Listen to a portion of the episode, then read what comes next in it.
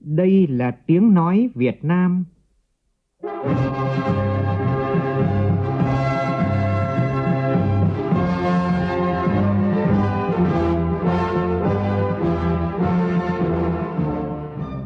là tiếng nói Việt Nam,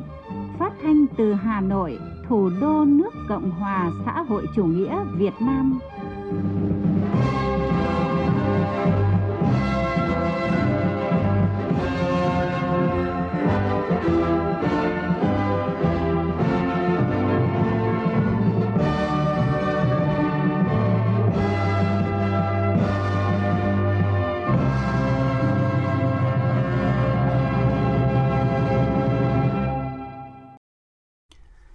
Kính chào quý vị và các bạn.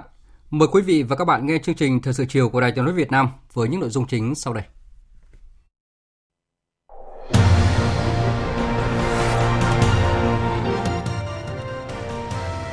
Tại phiên họp lần thứ 45 hôm nay, Ủy ban Thường vụ Quốc hội đồng ý dự thảo thí điểm một số cơ chế chính sách tài chính ngân sách đặc thù cho thành phố Hà Nội, thống nhất chủ trương và phương án đầu tư dự án xây dựng một số đoạn đường bộ cao tốc trên tuyến Bắc Nam phía Đông giai đoạn 2017-2020. Muốn phục hồi được nền kinh tế sau đại dịch Covid-19, Việt Nam cần phải khắc phục được 3 điểm nghẽn, đó là cải cách về thể chế, phát triển chính phủ điện tử và hạ tầng số. Đây là ý kiến của nhiều đại biểu tại hội thảo nhận diện các điểm nghẽn phát triển của Việt Nam trong bối cảnh hậu Covid-19. Hôm nay là ngày Quốc tế Thiếu nhi, ngày hội lớn của trẻ em trên toàn thế giới. Nhân dịp này, Bộ Lao động Thương binh và Xã hội phát động tháng hành động về trẻ em với chủ đề chung tay bảo vệ trẻ em phòng chống xâm hại trẻ em Mục sự kiện và bàn luận đề cập những hệ lụy của nạn tín dụng đen hiện nay. Trong phần tin quốc tế, hiệu ứng từ các cuộc biểu tình phản đối nạn phân biệt chủng tộc trên toàn nước Mỹ đã lan sang châu Âu và New Zealand. Tổng trưởng lý bang Minnesota đã chỉ đạo truy tố vụ việc liên quan đến cái chết của công dân da màu George Floyd. Nga tuyên bố về kế hoạch thử hai tên lửa mới trong năm nay và tiếp tục chương trình mặt trăng vào năm 2021, khiến cuộc đua chinh phục không gian nóng trở lại.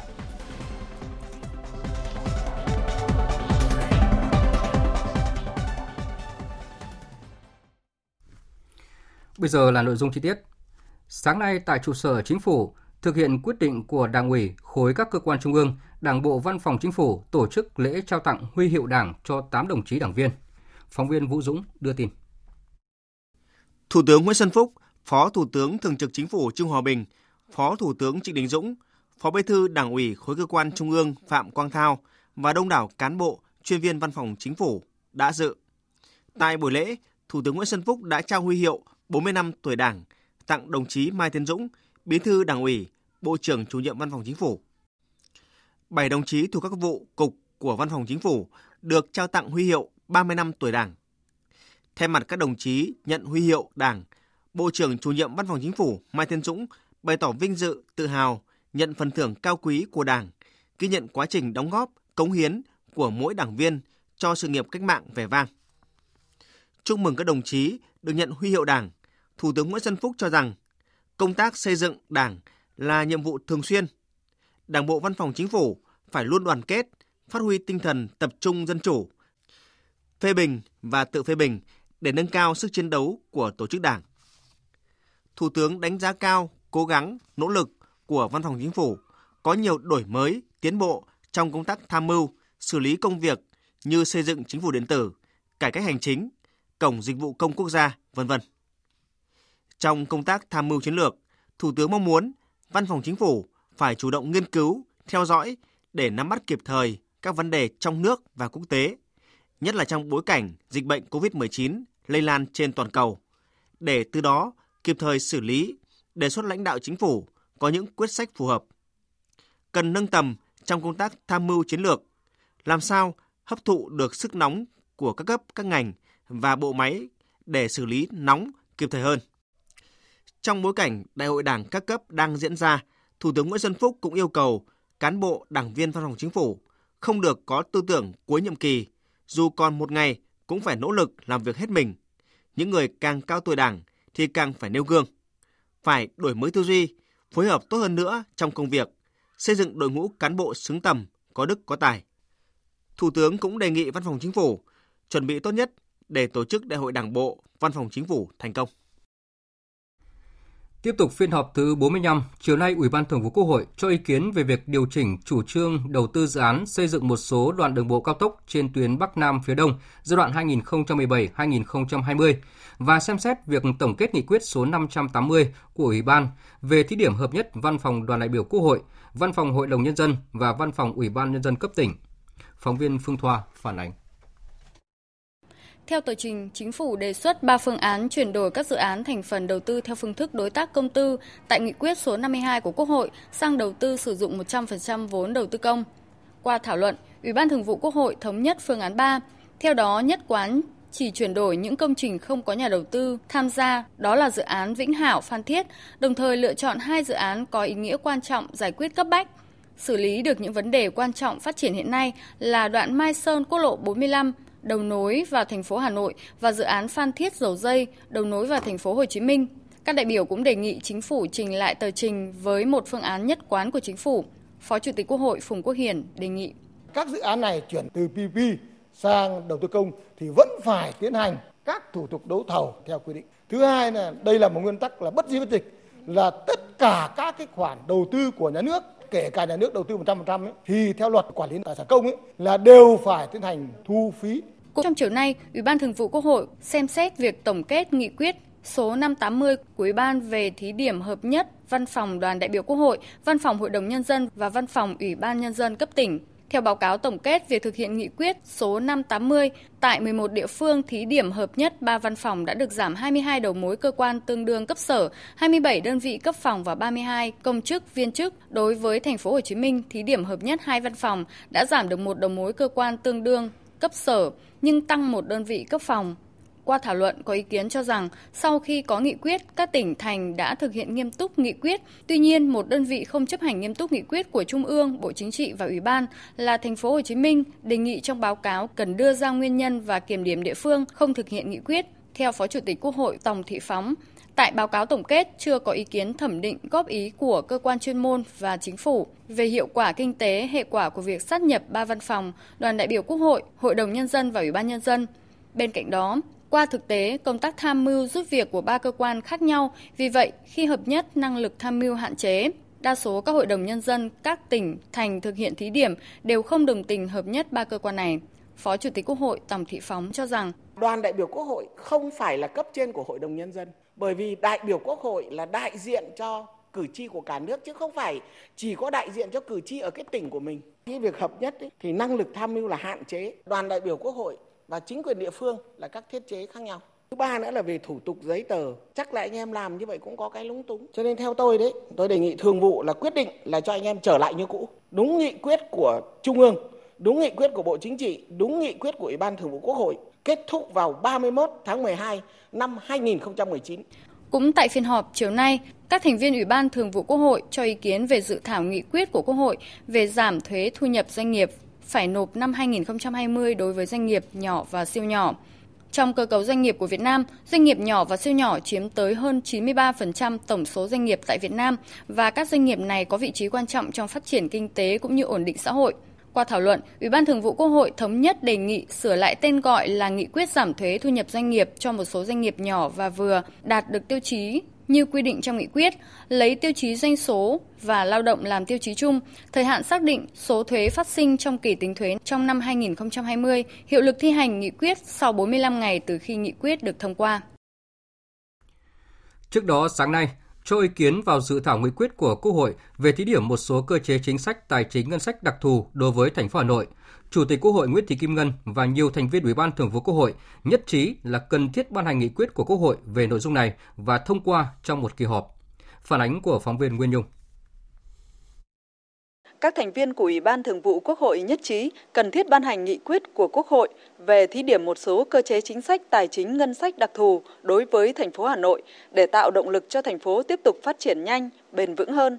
giúp thành phố có điều kiện sử dụng hiệu quả hơn nguồn lực đã có và huy động thêm nguồn lực để giải quyết các bức xúc về cơ sở hạ tầng, giải quyết các vấn đề xã hội, môi trường, giao thông, ngập úng, chủ động điều hành linh hoạt đáp ứng nhiệm vụ kinh tế chính trị của một đô thị đặc thù. Phó Chủ tịch Thường trực Quốc hội Tòng Thị Phóng đề nghị. Trao cái quyền, quyết định có nhiều cái là của Ủy ban Thường vụ Quốc hội là cho Hội đồng Nhân dân thành phố. Ví dụ quyết định về phí rồi các danh mục ấy, tôi nhất trí quan điểm đó. để bảo đảm cho thành phố chủ động và điều hành linh hoạt đáp ứng nhiệm vụ chính trị với cái đô thị đặc thù và là một ờ, trung tâm chính trị thế rồi thì cái việc mà làm thí điểm việc này việc kia là rõ ràng hà nội là có những cái là phải đi trước một bước cho nên quan tâm hơn nữa là tạo môi trường cho sản xuất kinh doanh cho doanh nghiệp vừa và nhỏ và cho các lĩnh vực ngành nghề mà hà nội có ưu thế. Tôi tôi muốn nhấn mạnh chỗ này trong nghị quyết ấy, là cần phải ghi như vậy. Các ủy viên thường vụ Quốc hội cũng nhất trí để thành phố Hà Nội được sử dụng nguồn kinh phí chi thường xuyên của ngân sách địa phương để đầu tư nâng cấp, cải tạo mở rộng, đầu tư xây dựng mới các hạng mục công trình thiết yếu, phòng cháy chữa cháy, thu gom xử lý rác, cấp nước thoát nước, điện, các phương tiện, thiết bị nhà vệ sinh, tường rào trong các cơ sở đã có của các cơ quan hành chính, đơn vị sự nghiệp công, đơn vị thuộc tổ chức chính trị xã hội do thành phố quản lý theo quy định của luật ngân sách nhà nước Đồng thời, thành phố Hà Nội được sử dụng ngân sách cấp thành phố hỗ trợ các địa phương khác. Về nội dung tờ trình của chính phủ để thành phố Hà Nội được hưởng toàn bộ số thu từ sắp xếp cổ phần hóa doanh nghiệp nhà nước, thoái vốn nhà nước đầu tư tại doanh nghiệp do Ủy ban nhân dân thành phố làm đại diện chủ sở hữu vốn nhà nước, được đa số thành viên Ủy ban Thường vụ Quốc hội nhất trí. Chủ tịch Quốc hội Nguyễn Thị Kim Ngân cho rằng sắp xếp cổ phần hóa doanh nghiệp do ngân sách của thành phố đầu tư chủ sở hữu vốn khi bán Hà Nội được hưởng toàn bộ số thu để bổ sung nguồn vốn đầu tư cơ sở hạ tầng. Đối với nội dung thành phố Hà Nội được hưởng 50% khoản tiền sử dụng đất khi bán tài sản công gắn liền trên đất, Chủ tịch Quốc hội Nguyễn Thị Kim Ngân lưu ý. Thu tiền đất, thực ra cái thực tế của chúng ta đây, nhiều cơ quan đề nghị là xin xây trụ sở mới và sẽ bán trụ sở cũ hoặc là giao trụ sở cũ về cho nhà nước. Nhưng mà không ai giao trụ sở cũ. Xây xong rồi vẫn là không trả nhiều lắm đó. thì bây giờ đã cho thực hiện cái này thì chúng ta phải nghiêm. Chứ còn chủ trương mà tôi cho rằng thành phố được hưởng 50% cái khoản thu tiền ờ, sử dụng đất đất công thì ờ, tôi ờ, cơ bản đồng ý Dự thảo nghị quyết của Quốc hội quy định 9 nguyên tắc đặc thù cho thành phố Hà Nội, gồm nâng mức trần nợ vay từ 70 lên 90%, trên nguyên tắc thủ đô phải đảm bảo khả năng trả nợ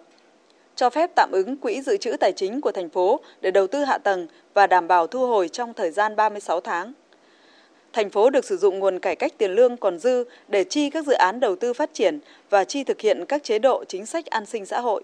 Trước đó, thành phố Hồ Chí Minh và thành phố Đà Nẵng cũng đã thi điểm một số cơ chế chính sách tài chính đặc thù. Cũng trong phiên họp sáng nay, Ủy ban Thường vụ Quốc hội còn cho ý kiến về dự thảo nghị quyết của Ủy ban Thường vụ Quốc hội quy định các nguyên tắc tiêu chí và định mức phân bổ vốn đầu tư công, ngân sách nhà nước giai đoạn 2021-2025 và cho ý kiến về dự thảo nghị quyết của Quốc hội về công nhận và cho thi hành tại Việt Nam phán quyết của cơ quan giải quyết tranh chấp đầu tư theo hiệp định bảo hộ đầu tư giữa một bên là nước Cộng hòa xã hội chủ nghĩa Việt Nam và một bên là Liên minh châu Âu và các nước thành viên Liên minh châu Âu EVIPA. Một thông tin cũng rất đáng chú ý, đó là Bộ trưởng Bộ Giao thông Vận tải vừa thừa ủy quyền Thủ tướng ký báo cáo gửi Ủy ban Thường vụ Quốc hội về tiến độ triển khai thu phí tự động không dừng trên cả nước. Trong báo cáo, Bộ trưởng Bộ Giao thông Vận tải và Thứ trưởng phụ trách đã tự nhận hình thức nghiêm khắc phê bình rút kinh nghiệm. Nhiều cá nhân thuộc Bộ cũng tự kiểm điểm khi để chậm tiến độ thu phí không dừng. Tại cuộc họp thường trực chính phủ về triển khai hệ thống thu phí tự động không dừng, Thủ tướng giao hạn cuối cho Bộ Giao thông Vận tải là trong năm nay phải hoàn thành triển khai thu phí tự động không dừng. Chuyển sang các nội dung quan trọng khác, Đồng Nai cần thực hiện đúng quy trình, quy định, chuẩn bị đội ngũ cán bộ đủ tiêu chuẩn, đủ điều kiện, có phẩm chất, năng lực để đáp ứng yêu cầu nhiệm vụ được giao, đồng thời khơi thông điểm nghẽn trong phát triển kinh tế xã hội – đây là yêu cầu của ông Võ Văn Thưởng, Ủy viên Bộ Chính trị, Bí thư Trung Đảng, trưởng Ban Tuyên giáo Trung ương tại buổi làm việc sáng nay với Ban Thường vụ Tỉnh ủy Đồng Nai về kiểm tra công tác chuẩn bị Đại hội Đảng theo chỉ thị 35 của Bộ Chính trị về Đại hội Đảng bộ các cấp tiến tới Đại hội đại biểu toàn quốc lần thứ 13 của Đảng. Tin của phóng viên Đài Tiếng nói Việt Nam thường trú tại thành phố Hồ Chí Minh. Đánh giá cao việc thực hiện chỉ thị 35 của Đồng Nai, ông Võ Văn Thưởng nhấn mạnh công tác chuẩn bị văn kiện đại hội là hết sức quan trọng, phải được chuẩn bị kỹ lưỡng, nhìn nhận, đánh giá khách quan mọi mặt, xác định rõ nhiệm vụ trọng tâm, giải pháp trên các lĩnh vực, nhất là công tác xây dựng đảng, xây dựng chính quyền, các tổ chức trong hệ thống chính trị. Văn kiện đại hội phải đánh giá đúng sát sao mối quan hệ giữa đảng và nhân dân, mà thể hiện cụ thể qua việc lắng nghe ý kiến, tập trung chỉ đạo việc phát triển kinh tế xã hội để nâng cao đời sống nhân dân, giải quyết những vấn đề bức xúc, khiếu nại kéo dài, niềm tin của đảng viên đối với tổ chức đảng. Ông Võ Văn Thưởng cũng lưu ý, trong xây dựng văn kiện, đặc biệt coi trọng nội dung xây dựng chỉnh đốn đảng để làm sao đảng bộ Đồng Nai thực sự xứng đáng là đảng trong sạch, vững mạnh, thực sự là đạo đức văn minh như tư tưởng của Chủ tịch Hồ Chí Minh. Đồng Nai cần nghiên cứu tiếp thu các vấn đề cốt lõi, các nội dung mới trong dự thảo văn kiện Đại hội 13 nghiên cứu những ý kiến hợp lý của cơ quan chuyên môn bộ ngành để có văn kiện có chất lượng. Tầm nhìn của văn kiện phải cụ thể khắc phục được tình trạng tầm nhìn trong văn kiện đại hội này, nhưng đến những nhiệm kỳ sau vẫn còn nguyên giá trị. Chú ý tới tầm nhìn mà không chú ý tới cái thực tiễn của một cái nhiệm kỳ là nó có một cái giai đoạn 5 năm. Thưa các anh chị, nếu mà không có tầm nhìn thì chúng ta không thấy cái định hướng chiến lược của tỉnh. Nhưng mà nếu mà chỉ nhìn cái định hướng chiến lược của tỉnh á, mà không coi trọng những cái vấn đề cụ thể trên địa bàn á, thì chúng ta người dân người ta đọc, người ta thấy, mấy ông này hình như là đọc văn kiện của đảng, người ta thấy là mấy ông này ông viết hay thật, nhưng mà cái chuyện nó xa xôi quá. Còn cái chuyện hàng ngày mà người dân quan tâm nè, cán bộ đảng viên quan tâm nè, thì lại không thấy hiện diện trong văn kiện của đảng. Thì người ta nói rằng cái cái cái mình không thực tế về công tác nhân sự, Đảng bộ Đồng Nai nhiệm kỳ qua đã phải trả giá về việc này. Đây là bài học đau xót trong công tác cán bộ, cho nên trưởng ban tuyên giáo Trung ương khẳng định rằng công tác cán bộ cần làm đúng quy định, quy trình, đúng bước đi. Đây là vấn đề đã được đúc kết qua nhiều nhiệm kỳ. Văn phòng Chính phủ vừa có thông báo gửi Bộ Văn hóa Thể thao và Du lịch, Ủy ban dân tỉnh Quảng Trị truyền đạt ý kiến của Phó Thủ tướng Vũ Đức Đam về việc đồng ý chủ trương tổ chức một lễ hội với thông điệp Hòa bình tại tỉnh Quảng Trị. Thông báo của Văn phòng Chính phủ nêu rõ, xét đề nghị của Ủy ban Nhân dân tỉnh Quảng Trị về việc tổ chức Festival vì Hòa bình tại tỉnh Quảng Trị. Phó Thủ tướng Vũ Đức Đam đồng ý với ý kiến của Bộ Ngoại giao, Bộ Văn hóa Thể thao và Du lịch về chủ trương tổ chức một đại hội với thông điệp Hòa bình tại Quảng Trị. Phó Thủ tướng giao Bộ Văn hóa Thể thao và Du lịch làm việc hướng dẫn Ủy ban Nhân dân tỉnh Quảng Trị thực hiện theo đúng quy định tại Nghị định số 110 ngày 29 tháng 8 năm 2018 của Chính phủ về quản lý và tổ chức lễ hội. Trước đó, Ủy ban nhân dân tỉnh Quảng Trị có tờ trình gửi Thủ tướng Chính phủ kèm theo đề án về việc tổ chức Festival vì Hòa bình tại Quảng Trị. Theo đề án, Festival vì Hòa bình có nhiều hoạt động văn hóa nghệ thuật, hội nghị hội thảo, tòa đàm, diễn đàn về vấn đề hòa bình với các chủ đề khác theo từng kỳ tổ chức. Festival vì Hòa bình mang đậm bản sắc riêng có của tỉnh Quảng Trị với triển lãm nghệ thuật sắp đặt với chủ đề Tồn tại hay không tồn tại, triển lãm khắc phục hậu quả bom mìn, lễ hội hoa đăng trên sông Thật Hạn, chương trình thắp nến tri ân, huyền thoại Trường Sơn. Ông Hoàng Nam, Phó Chủ tịch Ủy ban Nhân dân tỉnh Quảng Trị cho biết, dự kiến Festival vì Hòa bình tại Quảng Trị tổ chức vào tháng 7, định kỳ 2 năm một lần. Quảng Trị là nơi chia cắt đất nước trong hàng thập kỷ chiến tranh, là mảnh đất đã chịu và chứng kiến nhiều đau thương, mất mát của dân tộc. Do vậy, Quảng Trị là điểm đến phù hợp nhất để thể hiện cái khát vọng hòa bình Festival vì hòa bình là một sáng kiến của tỉnh Quảng Trị đang được các tầng lớp nhân dân ủng hộ. Đặc biệt, sáng kiến này đã nhận được sự ủng hộ và đồng tình của nhiều học giả trong nước và quốc tế, đại sứ Mỹ tại Việt Nam. Bằng những sáng kiến và hoạt động cụ thể, Festival vì hòa bình hướng tới một nền hòa bình cho toàn nhân loại. Hôm nay, đúng vào ngày Quốc tế Thiếu nhi mùng 1 tháng 6, Phó Chủ tịch nước Đặng Thị Ngọc Thịnh, Chủ tịch Hội đồng Bảo trợ Quỹ Bảo trợ Trẻ Em Việt Nam đã đến chung vui với các cháu thiếu nhi trường tiểu học Kim Đầm, thị trấn Trà My, huyện Bắc Trà My, tỉnh Quảng Nam. Tin của phóng viên Đài Tiếng nói Việt Nam thường trú tại miền Trung. Năm nay là năm đầu tiên trẻ em miền núi tỉnh Quảng Nam được uống sữa tại trường trong chương trình sữa học đường quốc gia. Hơn 33.000 học sinh độ tuổi mầm non và tiểu học tại 575 điểm trường của 6 huyện miền núi gồm Bắc Trà My, Nam Trà My, Đông Giang, Nam Giang, Tây Giang và Phước Sơn được nhận những hộp sữa đầu tiên do Phó Chủ tịch nước Đặng Thị Ngọc Thịnh trao tặng. Bắt đầu từ hôm nay, mỗi ngày đến lớp, các em được uống một hộp sữa tươi miễn phí. Tại buổi lễ, Phó Chủ tịch nước Đặng Thị Ngọc Thịnh trao 3 tỷ đồng từ Quỹ Bảo trợ Trẻ Em Việt Nam hỗ trợ huyện Bắc Trà My, tỉnh Quảng Nam xây nhà ở nội trú cho trẻ em. Tại sự kiện, ông Hồ Quang Bửu, Phó Chủ tịch Ủy ban Nhân dân tỉnh Quảng Nam cho biết, trên địa bàn hiện có 362.000 trẻ em, chiếm hơn 23% tổng dân số. Các địa phương đang triển khai chương trình sữa học đường đối với trẻ em mẫu giáo và học sinh tiểu học tại 6 huyện miền núi cao với tổng trị giá 110 tỷ đồng. Qua thực tế, triển khai thực hiện chủ trương này đã góp phần nâng cao nhận thức của cộng đồng, cha mẹ, người chăm sóc trẻ về tầm quan trọng của dinh dưỡng đối với sự phát triển toàn diện về tầm vóc, trí tuệ, thể lực của trẻ em đặc biệt là bữa ăn học đường và sử dụng các sản phẩm dinh dưỡng phù hợp với lứa tuổi. Bên cạnh sự quan tâm của Đảng, chính quyền các cấp, chúng tôi đánh giá rất cao sự chung tay của nhiều doanh nghiệp đã hưởng ứng tích cực hoạt động bảo vệ chăm sóc trẻ em cũng nhân ngày quốc tế thiếu nhi mùng 1 tháng 6, sáng nay tại trường Trung học cơ sở Dịch vọng Cầu Giấy Hà Nội, Bộ Lao động Thương binh và Xã hội phát động tháng hành động vì trẻ em năm nay với chủ đề chung tay bảo vệ trẻ em, phòng chống xâm hại trẻ em nhằm vận động các tổ chức chính trị xã hội, tổ chức xã hội, gia đình và cộng đồng tham gia tích cực hơn nữa vào việc bảo vệ trẻ em, nhất là phòng chống xâm hại trẻ em. Phóng viên Kim Thanh phản ánh.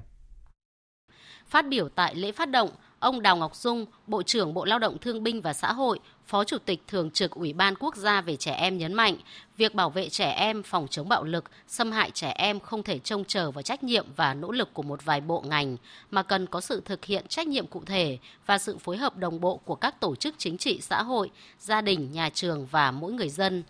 Thông qua hôm nay đấy, tôi muốn từ dịch vọng này truyền thông đến cả nước, mọi người lớn, mọi anh chị phụ trách, mọi cơ quan hãy làm tròn trách nhiệm của mình hay nói đi đôi với nào nói ít nhưng hành động nhiều cho trẻ em. Và mỗi các cháu thiếu nhi sẽ biết tự mình. Trước hết là tìm hiểu về luật trẻ em. Trước hết là thực hiện tốt năm điều bác hồ dạy. Chúng ta kiên quyết không để tình trạng bạo lực xâm hại trẻ em diễn biến trong hàng ngày như thế này. Bà Rara Flower, trưởng đại diện Quỹ Nhi đồng Liên Hợp Quốc UNICEF tại Việt Nam kêu gọi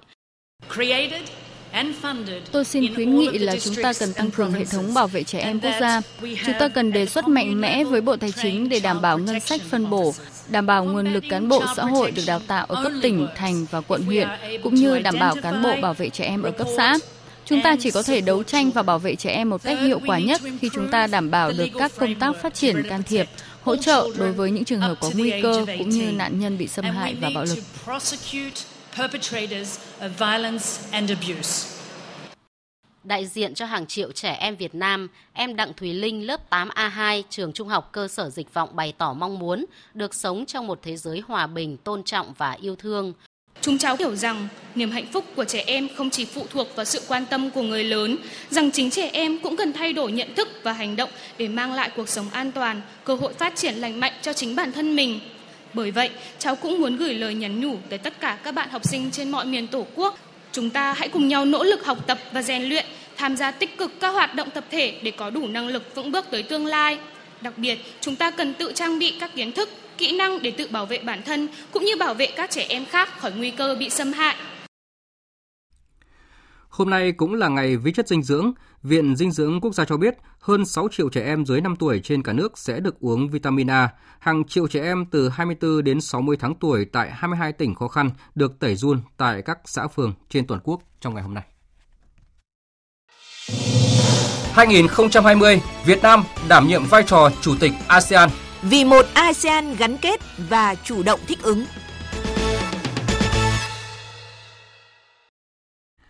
Thưa quý vị và các bạn, trong vai trò Chủ tịch ASEAN 2020, Việt Nam đang tích cực chuẩn bị kế hoạch tổ chức hội nghị cấp cao ASEAN lần thứ 36, dự kiến diễn ra vào cuối tháng sáng này. Việt Nam cũng đang tiến hành tham vấn các nước thành viên ASEAN để đảm bảo hội nghị được tổ chức thành công tốt đẹp. Tiết mục ASEAN hôm nay sẽ thông tin cụ thể về nội dung này. Thủ tướng Chính phủ Nguyễn Xuân Phúc ngày 19 tháng 3 đã có thư gửi lãnh đạo các nước ASEAN đề nghị điều chỉnh thời điểm tổ chức hội nghị cấp cao ASEAN lần thứ 36 đến cuối tháng 6 này do những diễn biến phức tạp của dịch COVID-19 trong khu vực và trên thế giới. Trả lời báo chí mới đây về khả năng hội nghị cấp cao ASEAN lần thứ 36 có diễn ra vào cuối tháng 6 này ở Đà Nẵng hay không, Phó phát ngôn Bộ Ngoại giao Đoàn Khắc Việt cho biết. Ờ, do những cái diễn biến phức tạp của ờ, dịch COVID-19 thì trong vai trò Chủ tịch ASEAN 2020 Việt Nam đang tích cực chuẩn bị kế hoạch tổ chức hội nghị cấp cao ASEAN lần thứ 36 dự kiến sẽ diễn ra vào cuối tháng 6 năm 2020 và đang tiến hành tham vấn các nước thành viên ASEAN để đảm bảo hội nghị được tổ chức thành công tốt đẹp.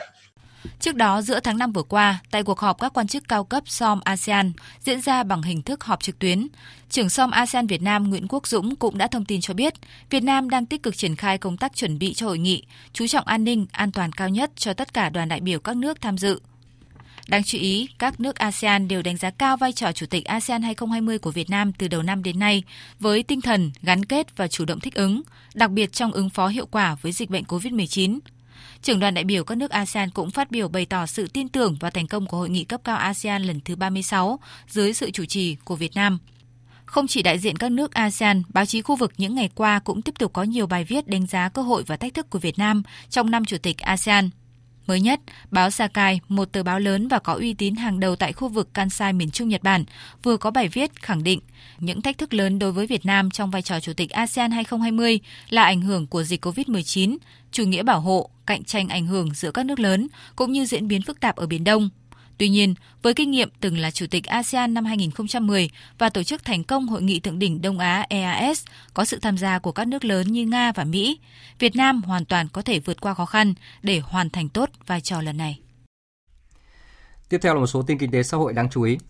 Tại hội thảo nhận diện các điểm nghẽn phát triển của Việt Nam trong bối cảnh hậu Covid-19 do Viện Nghiên cứu Quản lý Kinh tế Trung ương tổ chức, các đại biểu đã chỉ ra 3 điểm nghẽn mà Việt Nam cần phải khắc phục để phục hồi kinh tế sau đại dịch, đó là cải cách về thể chế, phát triển chính phủ điện tử và hạ tầng số. Phóng viên Nguyễn Hằng thông tin chi tiết. Ảnh hưởng của dịch COVID-19 dẫn đến tăng trưởng kinh tế của đất nước có xu hướng giảm dần. Trong quý 1 vừa qua, tăng trưởng chỉ đạt 3,82%, mức tăng thấp nhất trong giai đoạn 10 năm, từ năm 2011 đến năm 2020.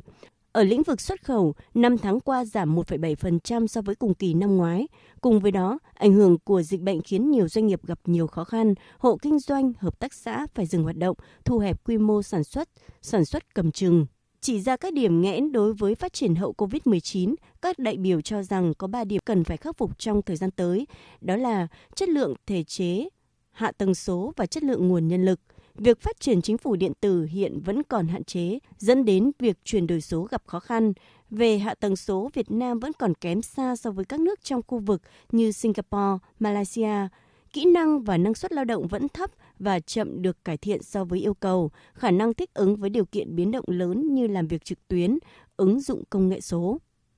Các chuyên gia cũng đưa ra những khuyến nghị, thời gian tới, việc tiếp tục theo dõi diễn biến dịch bệnh, tăng cường việc chia sẻ thông tin, kinh nghiệm, hợp tác quốc tế liên quan vẫn cần được triển khai tích cực. Đối với quá trình phục hồi và phát triển kinh tế hậu COVID-19, cần xây dựng và thực thi kế hoạch phục hồi tăng trưởng kinh tế, tái cơ cấu nền kinh tế cùng với hoàn thiện chính sách công nghiệp và thu hút FDI, tiếp tục cải thiện môi trường kinh doanh, tháo gỡ khó khăn cho doanh nghiệp, phát triển hạ tầng bao gồm cả hạ tầng cứng và hạ tầng số. Chuyên gia kinh tế Võ Trí Thành cho rằng trong cải cách thì tiếp tục cải cách thể chế là vấn đề cực kỳ quan trọng và cần giải quyết ba vấn đề lớn. Nó có ba cái đòi hỏi lớn. Một là một cái cơ chế ứng xử phản ứng thích hợp. Hai là cái tốc độ phản ứng phải rất nhanh. Và ba, do nó nhanh, tức thời như vậy, có thể ở những thời điểm nhất định, cái cơ chế phản ứng, cái cách thức phản ứng, các cái giải pháp nó chưa thể thật hoàn chỉnh. Cho nên một cái điều vốn nó đã quan trọng thì là càng thêm quan trọng. Tức là cái tương tác với thị trường, với công chúng, với phản hồi để mà có những cái điều chỉnh, để có những cái chính sách tốt nhất Tiểu ban điều trị Ban chỉ đạo quốc gia phòng chống dịch COVID-19 cho biết, hôm nay cả nước có 14 bệnh nhân mắc COVID-19 được công bố khỏi bệnh, trong đó có một bệnh nhân được điều trị tại bệnh viện Đa khoa Sa Đéc, tỉnh Đồng Tháp và 13 bệnh nhân điều trị tại bệnh viện Đa khoa tỉnh Bạc Liêu. Hiện sức khỏe các bệnh nhân ổn định, không sốt, không ho, không khó thở. Các trường hợp này sẽ tiếp tục được cách ly và theo dõi sức khỏe trong 14 ngày tiếp theo. Như vậy là tính đến chiều nay, Việt Nam đã điều trị khỏi cho 293 trong tổng số 328 bệnh nhân mắc COVID-19, chỉ còn 35 bệnh nhân đang được điều trị tại các bệnh viện tuyến tỉnh và tuyến trung ương. Liên quan đến vụ cháy xảy ra hôm qua tại nhà số 617 đường Lê Trọng Tấn, phường Bình Hưng Hòa, quận Bình Tân, thành phố Hồ Chí Minh, các bác sĩ tại bệnh viện Trợ Rẫy và bệnh viện Nhi đồng 1 cho biết đã có một người thiệt mạng và ba người đang được điều trị tích cực tại bệnh viện. Tin chi tiết của phóng viên Đài Tiếng nói Việt Nam thường trú tại thành phố Hồ Chí Minh. Trong số 5 nạn nhân được đưa đi cấp cứu, Bệnh viện Chợ Rẫy cho biết đã tiếp nhận anh Đỗ Viết Canh, 40 tuổi, và vợ vào lúc 7 giờ 55 phút sáng hôm qua, 31 tháng 5. Trong đó, anh Canh nhập viện với vết bỏng lửa rất nặng, tình trạng sốc bỏng không hồi phục kèm chấn thương đùi trái. Các bác sĩ Bệnh viện Chợ Rẫy đã hồi sức tích cực gần 3 giờ, nhưng bệnh nhân không qua khỏi. Còn vợ anh Canh là chị Nguyễn Thị Huyền, 27 tuổi, hiện vẫn đang được điều trị ở phòng hồi sức cấp cứu, khoa nội hô hấp Bác sĩ chuyên khoa 2 Đặng Vũ Thông, trưởng khoa nội hô hấp cho biết, khi nhập viện, chị Huyền bị suy hô hấp, có bụi than cháy trong phế quản. Hiện tại, sức khỏe bệnh nhân đã khá hơn. Bệnh nhân vẫn được tiếp tục ờ, cho thở máy tại vẫn chưa có tự thở được. cũng được dùng kháng sinh để mà kiểm soát cái nhiễm trùng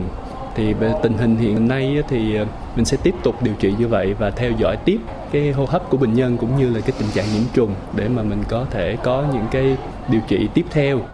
Bệnh viện Nhi đồng 1 hiện đang điều trị cho hai người con của ông Canh là Đỗ Lê Phượng Toàn 11 tuổi và Đỗ Nam Phương 10 tuổi. Hai bé bị ngất do ngạt khói và được đưa đến Bệnh viện Nhi đồng 1 cấp cứu trong tình trạng đau họng, toàn thân ám khói đen, được chẩn đoán bị suy hô hấp, ngộ độc khí CO. Các bệnh nhi được thở oxy mặt nạ, sử dụng kháng sinh, kháng viêm và dịch truyền để phục hồi sức khỏe. Hiện hai bé đã tỉnh táo, được thở oxy qua ống thông mũi, tình trạng suy hô hấp cải thiện. Còn ông Đỗ Viết Cảnh, 56 tuổi, bố của bệnh nhân tử vong, chỉ bị thương nhẹ, được đưa đến phòng khám đa khoa Phước Linh để điều trị, hiện sức khỏe đã ổn định. Chiều nay tại Hà Nội, Cục Cảnh sát điều tra tội phạm về ma túy tổ chức hội nghị sơ kết công tác phòng chống tội phạm về ma túy 6 tháng đầu năm, triển khai nhiệm vụ 6 tháng cuối năm. Thông tin đáng chú ý là đã có tới một tấn rưỡi ma túy được thu giữ chỉ trong 6 tháng qua. Tin của phóng viên Việt Cường. Theo Cục Cảnh sát điều tra tội phạm về ma túy, số vụ vi phạm pháp luật về ma túy, số đối tượng bị phát hiện, bắt giữ trong quý 1 năm 2020 tăng gần 14% số vụ, gần 3% số đối tượng so với cùng kỳ năm 2019 lực lượng cảnh sát điều tra tội phạm về ma túy phối hợp với các lực lượng chức năng phát hiện hơn 9.000 vụ, bắt giữ 12.620 đối tượng phạm tội về ma túy, thu giữ hơn 181 kg heroin, gần 1,5 tấn ma túy tổng hợp. Lực lượng cảnh sát điều tra tội phạm về ma túy toàn quốc đã khởi tố hơn 8.000 vụ, hơn 10.000 bị can. Đặc biệt, thời gian gần đây xuất hiện tình trạng tội phạm ma túy lợi dụng không gian mạng Internet để mua bán trái phép chất ma túy, Thủ đoạn của các đối tượng là đưa các chất ma túy vào bánh kẹo rồi giao bán trên mạng. Tình trạng tội phạm ma túy sử dụng các loại vũ khí, vật liệu nổ, sẵn sàng chống trả lực lượng chức năng khi bị phát hiện, bắt giữ ngày càng manh động, nguy hiểm, thậm chí gây thương vong cho lực lượng công an. Kết luận hội nghị, Thứ trưởng Bộ Công an Lê Quý Vương đề nghị toàn thể lực lượng cảnh sát ma túy tiếp tục nỗ lực hơn nữa trong đấu tranh tội phạm ma túy, đồng thời cần phải có những giải pháp căn cơ về phòng chống ma túy, ngăn chặn nguồn ma túy từ xa để Việt Nam không trở thành địa bàn trung chuyển của tội phạm ma túy. Giành được thế chủ động về phòng chống ma túy. Và hôm nay xin nói các đồng chí là chúng ta phải làm cái phòng chống ma túy đạt hiệu quả được như là phòng chống Covid-19 vừa qua. Thứ hai là các đồng chí phải tập trung triển khai cái thực hiện hiệu quả quyết định số 291 của, của Thủ Chính phủ về cái triển khai chỉ thị số 36. À, Thủ Chính phủ đã ban hành cả một kế hoạch rồi. Kế hoạch này đối với Bộ Công an cái gì, Bộ Quốc phòng cái gì, các bộ ngành có liên quan là cái gì. Thì chúng ta vừa với vai trò chủ công à, thì chúng ta phải làm nòng cốt phát huy sức mạnh tổng hợp của toàn hệ thống chính trị và của toàn dân trong công tác phòng chống ma túy. Tại hội nghị, thừa ủy quyền của Bộ trưởng Bộ Công an, Thượng tướng Lê Quý Vương, Thứ trưởng Bộ Công an trao quyết định của Bộ trưởng Bộ Công an bổ nhiệm Đại tá Nguyễn Văn Viên, Phó Giám đốc Công an thành phố Hà Nội, giữ chức Cục trưởng Cục Cảnh sát điều tra tội phạm về ma túy, Bộ Công an.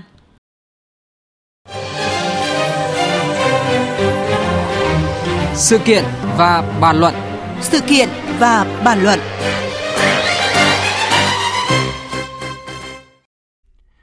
Thưa quý vị và các bạn, trong khi tín dụng đen theo hình thức cho vay trực tiếp đang càn quét nhiều vùng quê chưa được kiểm soát hiệu quả, thì thời gian gần đây với sự phát triển của công nghệ đã nở rộ loại hình tín dụng đen mới cho vay trực tuyến qua mạng internet. Chỉ cần một chiếc điện thoại thông minh, mọi người có nhu cầu vay tiền có thể tải app ứng dụng về và được giải ngân trong vòng vài phút mà không phải cần cầm cố tài sản nào. Khi đã vay được tiền thì cũng chính là lúc con nợ sập bẫy với lãi suất lên tới cả nghìn phần trăm một năm và gánh chịu nhiều hậu quả khác nữa. Hậu quả đó là gì và vì sao tín dụng đen online lại nở rộ, hoạt động công khai đến như vậy? Trách nhiệm của cơ quan quản lý và các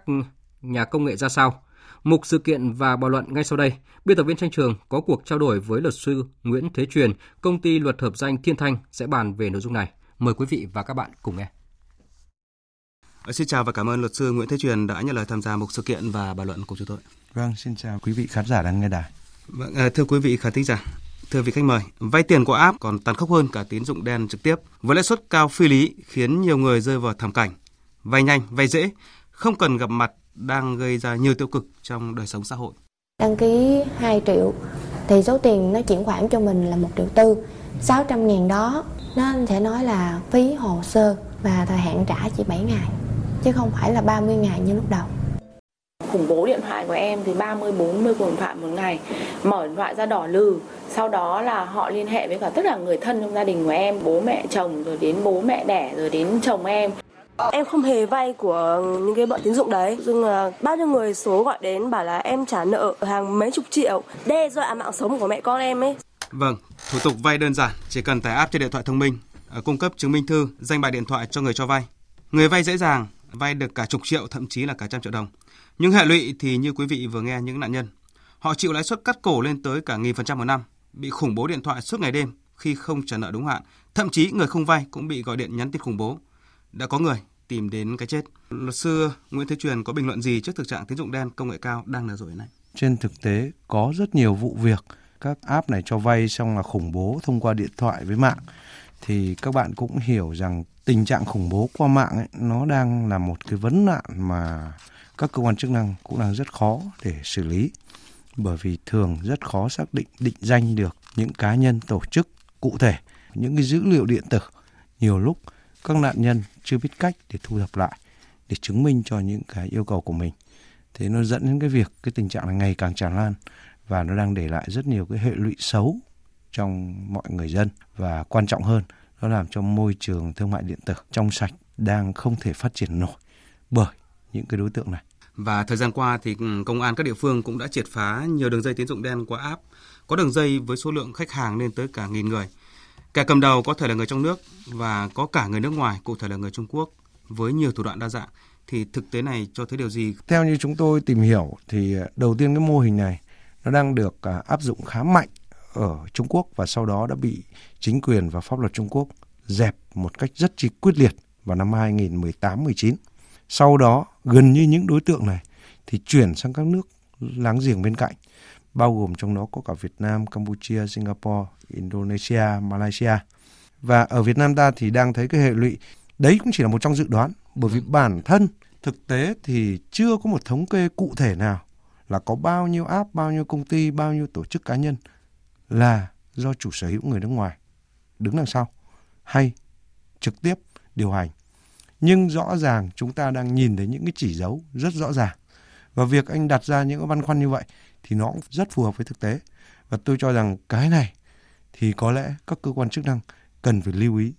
rất rõ. Nếu như chuyện này mà diễn ra đúng sự thật như vậy thì thực tế nó rất nguy hiểm. Bởi vì rõ ràng cái an ninh tiền tệ của chúng ta nhất là trong khối mà liên quan đến an ninh xã hội, đặc biệt là với người dân nghèo, yếu thế, khó tiếp cận với các nguồn tài chính minh bạch. Qua những cái vụ việc vừa qua mà được phát lộ công an phát hiện ra cũng như là những các cái đường dây mà chưa bị phát lộ và nhiều người là nạn nhân thì cho thấy rằng là cần phải nhận diện sớm để mà chỉ có nhận diện được rõ thì mới có các cái giải pháp phòng ngừa được hiệu quả phải không thưa ông? Ờ, thế còn về cái quy định ờ, pháp luật về loại hình cho vay trực tuyến này ra sao và có những cái khoảng trống pháp lý nào khiến nạn tín dụng đen trực tuyến nó nở rộ và và khó kiểm soát đến vậy thưa ông? Theo quy định pháp luật Việt Nam thì chỉ được tới 20%, quá 5 lần so với 20% tức là lên tới 100% một năm, thì tức là có thể xem xét về tội cho vay nặng lãi. Thế nên các đối tượng này họ đặt lãi suất trên dưới 20%. Nhưng sau đó thì họ sẽ tính rất nhiều các loại phí khác nhau và họ đang lợi dụng cái mô hình P2P tức là cho vay ngang hàng đấy, để họ cung cấp một cái dịch vụ tín dụng đen với lãi suất cắt cổ cho những người có nhu cầu cần tiền tại thời điểm đó cho tiêu dùng của mình. Còn quy định pháp luật thì nói luôn ở Việt Nam hiện tại chưa có bất kỳ một hành lang pháp lý nào cho cái mô hình cho vay ngang hàng như thế này. Đáng lo ngại là có cả những cái tổ chức đường dây núp dưới danh nghĩa là công ty tài chính, tư vấn tài chính để mà lừa người tiêu dùng vào qua mặt cơ quan chức năng. Cái này mới đáng lo ngại. Đấy chính là cái câu chuyện nó đang nhập nhèm giữa việc hoạt động của công ty tài chính với lại cái hoạt động cho vay ngang hàng mà trên thực tế, người dân và bất kỳ ai cũng đều có thể chỉ mặt để điểm tên rằng đây là tổ chức cho vay tín dụng đen thuộc dạng lãi suất cắt cổ. Vậy thì từ cái thực tế của xã hội đó thì chúng ta cần phải có những cái hành lang pháp lý tốt hơn để kiểm soát được những cái đối tượng khi nó đang biến tướng cái hình thức cho vay ngang hàng, hay là hình thức kinh doanh của các tổ chức tài chính, hay là của các tổ chức tư vấn tài chính đã được cấp phép. Câu chuyện này thì ờ, có lẽ lỗi phần lớn nhất theo tôi không tránh khỏi đó là các cơ quan quản lý chức năng khi thiếu sự phối hợp đồng bộ. Chúng ta đang cố gắng mở cửa thực hiện theo cách tiền đăng hậu kiểm, tức là sẵn sàng cung cấp cho việc đăng ký nọ kia. Nhưng việc kiểm tra giám sát sau đó hầu như đang bị buông lỏng và thậm chí nếu có thì rất hình thức, đi đâu chống rong cò cờ mở và mở theo chiến dịch. Và cuối cùng, hệ lụy của nó là gì? Chế tài không nghiêm và thiếu một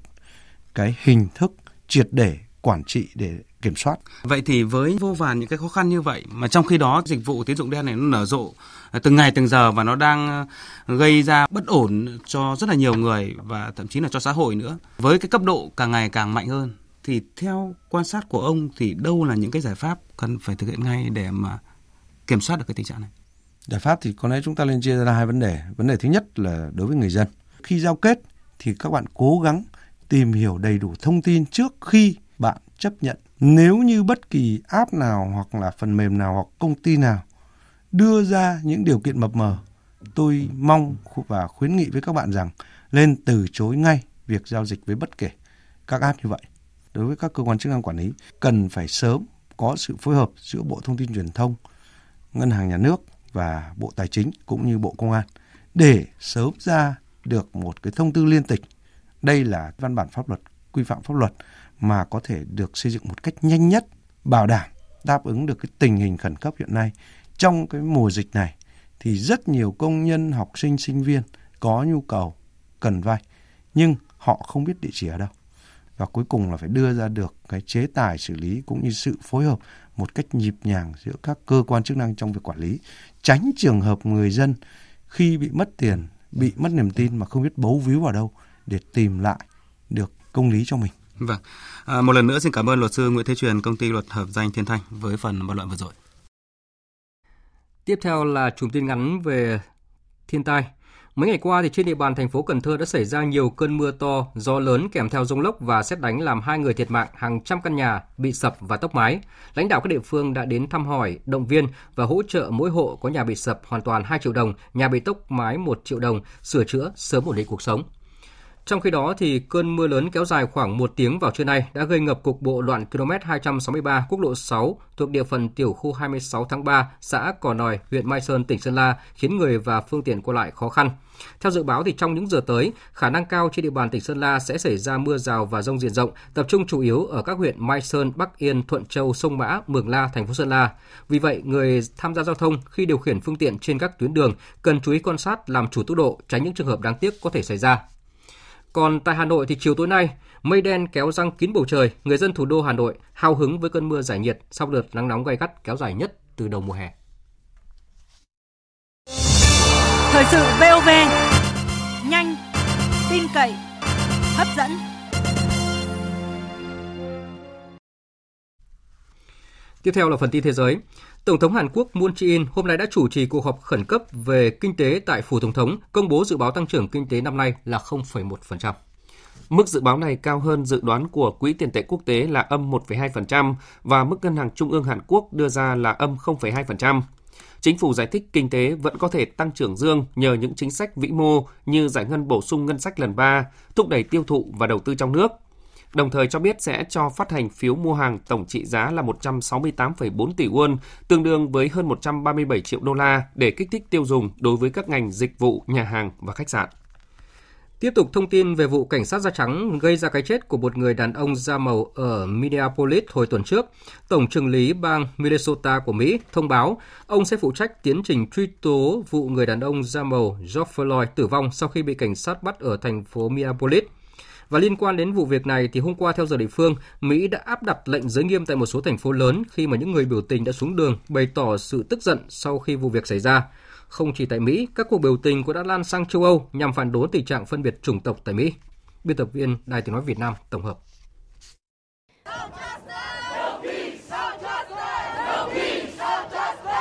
Từ Los Angeles, Miami cho đến Chicago, những người biểu tình hô vang tôi không thể thở được những lời nói trước khi chết của George Floyd khi anh bị một cảnh sát da trắng dùng đầu gối chặn cổ. Cảnh tượng người biểu tình tràn ngập đường phố đã gây ra cảm giác khủng hoảng tại Mỹ sau nhiều tuần bị phong tỏa do đại dịch COVID-19 khiến hàng triệu người mất việc làm. Lực lượng vệ binh quốc gia bang Minnesota đã được đặt vào tình trạng báo động. Thống đốc bang Minnesota Tim Van cho rằng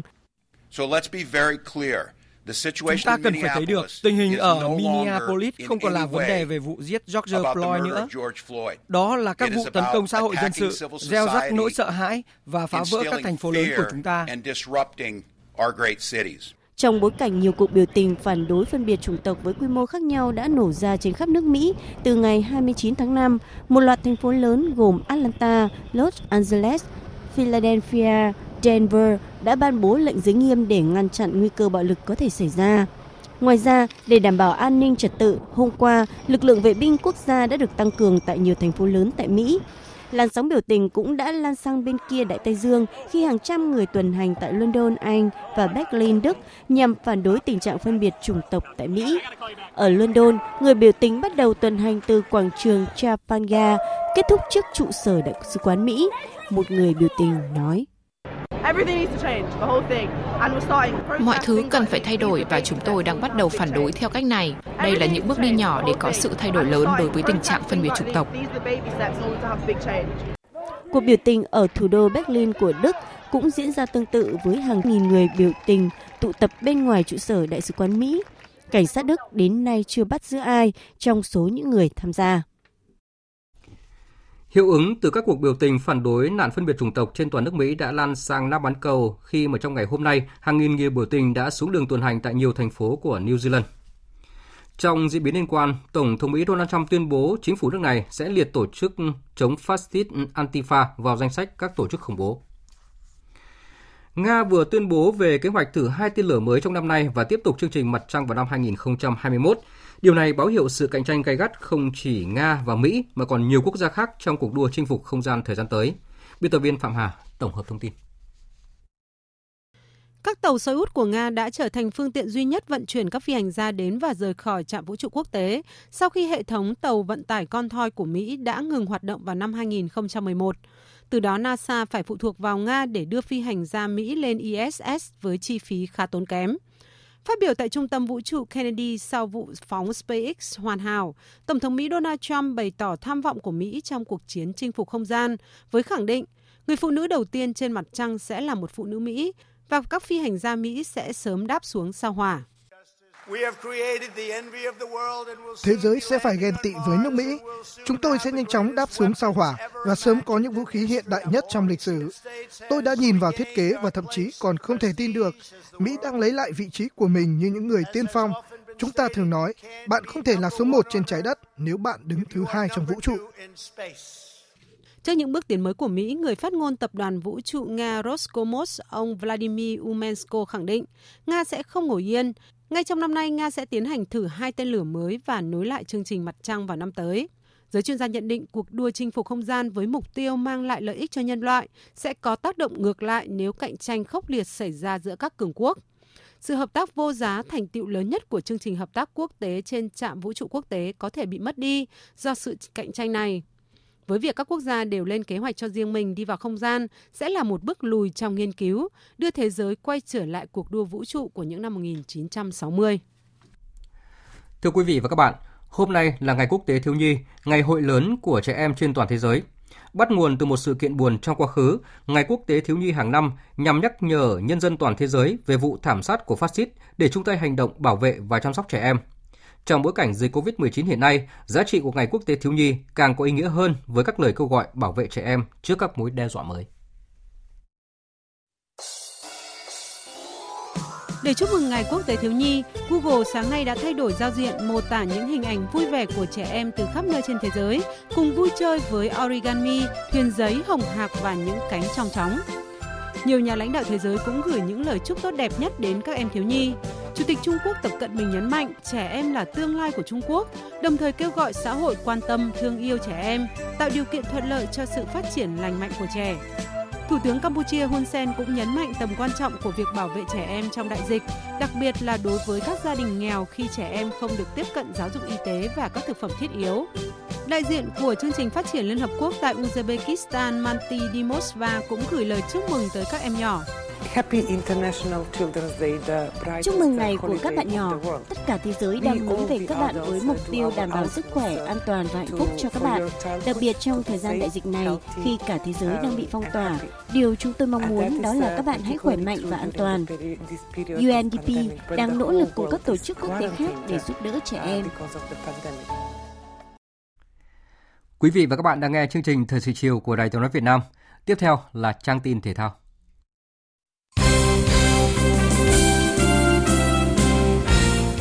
Thưa quý vị và các bạn, hôm nay giải vô địch quốc gia Futsal 2020 do Đài Tiếng nói Việt Nam và Liên đoàn bóng đá Việt Nam phối hợp tổ chức chính thức khởi tranh. Vòng loại diễn ra từ ngày 1 đến ngày 9 tháng 6. 6 đội Sana Khánh Hòa, Tân Hiệp Hưng, Cao Bằng, Quảng Nam, Việt Football và Tân Binh, Hưng Gia Khang Đắk Lắk thi đấu vòng tròn một lượt để chọn 4 đội đi tiếp vào giai đoạn 2. Ở trận đấu đầu tiên kết thúc chiều nay, Sana Khánh Hòa thắng Cao Bằng với tỷ số 1-0. Năm thứ hai liên tiếp phải đấu vòng loại và năm thứ tư liên tiếp trẻ hóa lực lượng, Savinet Sana Khánh Hòa chật vật giành chiến thắng trước Cao Bằng. Pinang Thái An cướp bóng từ chân đối thủ và dứt điểm thành bàn ngay trong hiệp 1, giúp các cầu thủ chủ nhà tự tin và đứng vững trước áp lực mạnh mẽ mà các cầu thủ Cao Bằng tạo về phía thủ môn Hữu Phúc. Hàng loạt cơ hội ghi bàn đã trôi qua chân Trung Vinh, Huỳnh My Quen, Tấn Phước, Hoài An trong cả hai hiệp đấu của Cao Bằng. Thất bại 0-1 trong trận đầu gia quân, nhưng huấn luyện viên Nguyễn Bảo Quân cho rằng màn trình diễn của Cao Bằng vẫn có điểm tích cực đáng ghi nhận. Trận đấu thì nó đem lại rất nhiều cảm xúc cho mình. Cao Bằng thì ờ, năm nay tuổi đời rất là trẻ, trung bình là 18. Thì ờ, cái kinh nghiệm ờ, của thi đấu của các em thì thì cũng là còn thiếu sót rất là nhiều và đa phần thì các em lần đầu tiên tham dự giải vô địch quốc gia. Thì tuy nhiên thì tôi rất hài lòng về mặt tinh thần. Các bạn à, đã chiến đấu đến cái giây phút cuối cùng mà chúng tôi cũng đã có những cái cơ hội để mà có thể gỡ hòa được. Mặc dù là tiếc nuối nhưng mà tuy nhiên tôi cũng là về tổng thể tôi cũng là hài lòng. Về phần mình, đội trưởng Huỳnh Mỹ Quen, người đã có hai cơ hội ghi bàn trong hiệp 1 vào lưới Savinet Sana Khánh Hòa với một quả đá phạt trực tiếp 10 m không hàng rào và một tình huống lốt bóng từ xa chạm xà ngang nảy ra, cho rằng thua vì thiếu may mắn thì phải chấp nhận. Cảm xúc của em thì tất nhiên là thua là hơi tiếc anh nhưng mà em không buồn vì đội em đã làm hết sức rồi. Mấy mấy em trẻ và mấy anh đã thi đấu đúng với lại là những gì mà mình tập mà mình không có chút may mắn để mình thua. Ở trận đấu diễn ra sau đó, Việt Football vượt qua Hưng Gia Khang Đắk Lắk 3-2. Vào lúc 19 giờ, Tân Hiệp Hưng sẽ đọ sức với Quảng Nam ở trận đấu còn lại trong ngày thi đấu hôm nay. Cũng bắt đầu từ chiều nay, giải bóng đá nữ vô địch U19 quốc gia 2020 chính thức diễn ra tại các sân bóng Trung tâm Đào tạo bóng đá trẻ Việt Nam, Hà Nội. Lượt đi từ ngày 1 tháng 6 đến ngày 13 tháng 6, lượt về từ ngày 16 đến ngày 28 tháng 6. 6 đội bóng sẽ thi đấu vòng tròn 2 lượt, lượt đi và lượt về để tính điểm xếp hạng toàn giải. Cụ thể, 6 đội bóng tham dự giải năm nay gồm U19 Hà Nội Watabe, U19 Phong Phú Hà Nam 1, U19 Phong Phú Hà Nam 2, U19 Sơn La, U19 Thành phố Hồ Chí Minh và U19 Than khoáng sản Việt Nam. Đặc biệt tại giải năm nay, trong mỗi trận đấu, mỗi đội được phép thay thế tối đa 5 cầu thủ trong 3 lần thay và việc thay người có thể được thực hiện thêm vào giờ nghỉ giải lao. Trong những trận đấu thuộc vòng loại cúp quốc gia những ngày qua, Nguyễn Tiến Linh của BKMX Bình Dương và Hà Đức Trinh của SHB Đà Nẵng bị đau và phải rời sân. Hiện chưa rõ mức độ chấn thương của các cầu thủ này. Ngoài Đức Trinh và Tiến Linh, hai tuyển thủ khác là Nguyễn Văn Toàn và Phan Văn Đức cũng đang gặp phải những vấn đề về chấn thương. Đây đều là những nhân tố quan trọng của đội tuyển quốc gia nên việc họ bị chấn thương đã khiến huấn luyện viên Park Hang-seo và người hâm mộ bất an.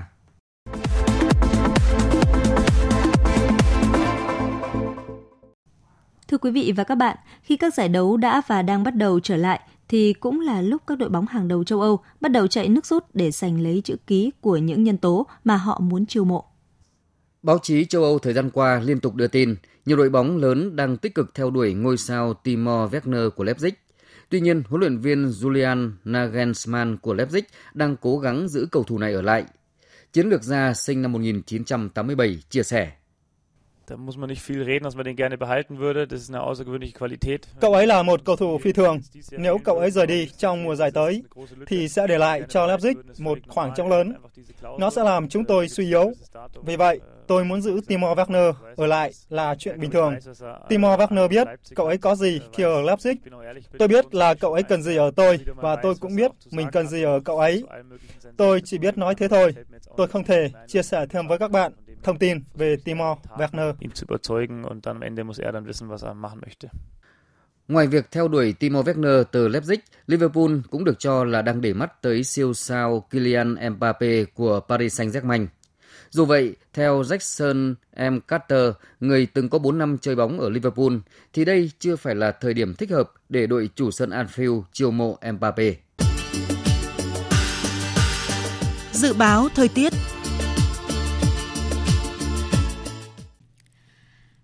Bắc Bộ và khu vực Hà Nội có mây, chiều tối và đêm có mưa rào và rông vài nơi, riêng vùng núi phía Bắc có mưa rào và rông rải rác, cục bộ có mưa vừa, mưa to, ngày nắng nóng, có nơi cần nắng nóng gai gắt, riêng đồng bằng và trung du có nắng nóng gai gắt, gió nam cấp 2 cấp 3. Trong cơn rông có khả năng xảy ra lốc, xét, mưa đá và gió giật mạnh, nhiệt độ từ 26 đến 38 độ, có nơi trên 38 độ. Các tỉnh từ Thanh Hóa đến Thừa Thiên Huế có mây, chiều tối và đêm có mưa rào và rông vài nơi, ngày nắng nóng, có nơi có nắng nóng gai gắt, gió Tây Nam cấp 2, cấp 3. Trong cơn rông có khả năng xảy ra lốc, xét, mưa đá và gió giật mạnh, nhiệt độ từ 26 đến 38 độ, có nơi trên 38 độ. Các tỉnh ven biển từ Đà Nẵng đến Bình Thuận có mây, đêm có mưa rào và rông vài nơi, ngày nắng nóng, có nơi có nắng nóng gai gắt. Chiều tối mai có mưa rào và rông rải rác, gió Tây Nam cấp 2, cấp 3. Trong cơn rông có khả năng xảy ra lốc, xét và gió giật mạnh, nhiệt độ từ 26 đến 37 độ. Phía Bắc có nơi trên 37 độ. Tây Nguyên và Nam Bộ có mây, có mưa rào và rông vài nơi, riêng chiều tối và tối có mưa rào và rông rải rác, gió Tây Nam cấp 2, cấp 3. Trong cơn rông có khả năng xảy ra lốc, xét và gió giật mạnh, nhiệt độ từ 25 đến 36 độ. Tiếp theo là dự báo thời tiết biển. Vịnh Bắc Bộ có mưa rào và rông vài nơi, tầm nhìn xa trên 10 km, gió Nam đến Tây Nam cấp 4, cấp 5. Vùng biển từ Quảng Trị đến Quảng Ngãi, vùng biển từ Bình Định đến Ninh Thuận, khu vực Biển Đông, khu vực quần đảo Hoàng Sa thuộc thành phố Đà Nẵng, Trường Sa tỉnh Khánh Hòa và Vịnh Thái Lan có mưa rào và rông rải rác. Trong cơn rông có khả năng xảy ra lốc xoáy và gió giật mạnh. Tầm nhìn xa trên 10 km, giảm xuống từ 4 đến 10 km trong mưa, gió Tây Nam cấp 3, cấp 4. Vùng biển từ Bình Thuận đến Cà Mau, vùng biển từ Cà Mau đến Kiên Giang, chiều tối và đêm có mưa rào rải rác và có nơi có rông. Trong cơn rông có khả năng xảy ra lốc xoáy và gió giật mạnh. Tầm nhìn xa trên 10 km, giảm xuống từ 4 đến 10 km trong mưa, gió nhẹ. Thông tin dự báo thời tiết vừa rồi đã kết thúc chương trình thời sự chiều nay của Đài Tiếng nói Việt Nam. Chương trình do các biên tập viên Nguyễn Cường, Lan Anh và Hằng Nga thực hiện với sự tham gia của phát thanh viên Mạnh Cường và kỹ thuật viên Hà Hùng. Chịu trách nhiệm nội dung Nguyễn Thị Tuyết Mai. Cảm ơn quý vị và các bạn đã dành thời gian lắng nghe.